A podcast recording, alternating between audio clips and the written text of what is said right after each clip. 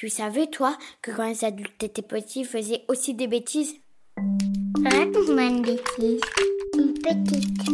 Une énorme.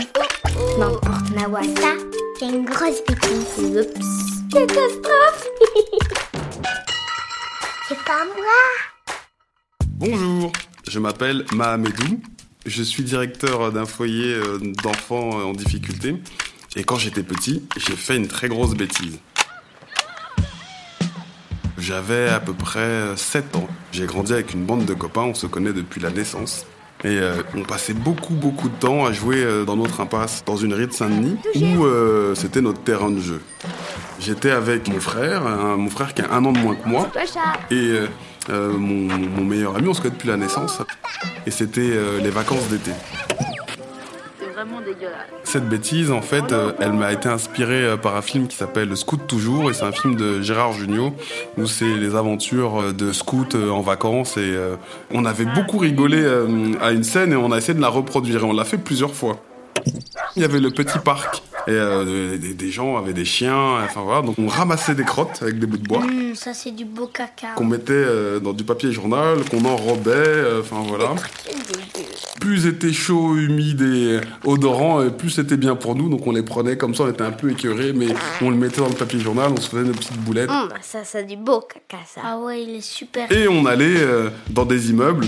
Alors euh, au début on allait loin pour pas se faire choper en disant bah comme ça c'est des gens qu'on connaît pas. Allez, viens. Et on montait, alors voilà, on rentrait dans l'immeuble, alors on, on allait au hasard et on, on posait ces petits paquets de journal remplis de crottes de chiens et on y mettait le feu sur le paillasson et on sonnait, on allait se planquer. Cache-toi vite.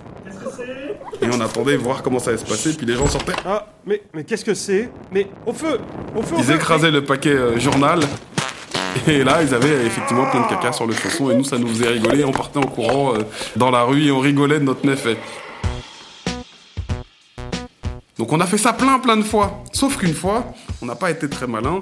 On a fait ça au bout de l'impasse, dans un petit immeuble. Mais nous, on ne savait pas que dans cet immeuble-là habitait le pharmacien qui habitait au bout de la rue. On est monté au quatrième étage. Pareil, alors on avait déposé nos, nos journaux avec euh, les boulettes de caca, là, bien enveloppées. euh. Ça, c'est un caca bien odorant. On a allumé le feu, ça a pris. J'ai sonné. Et là, on a entendu du mouvement et hop, on est parti se cacher euh, dans l'étage en dessous.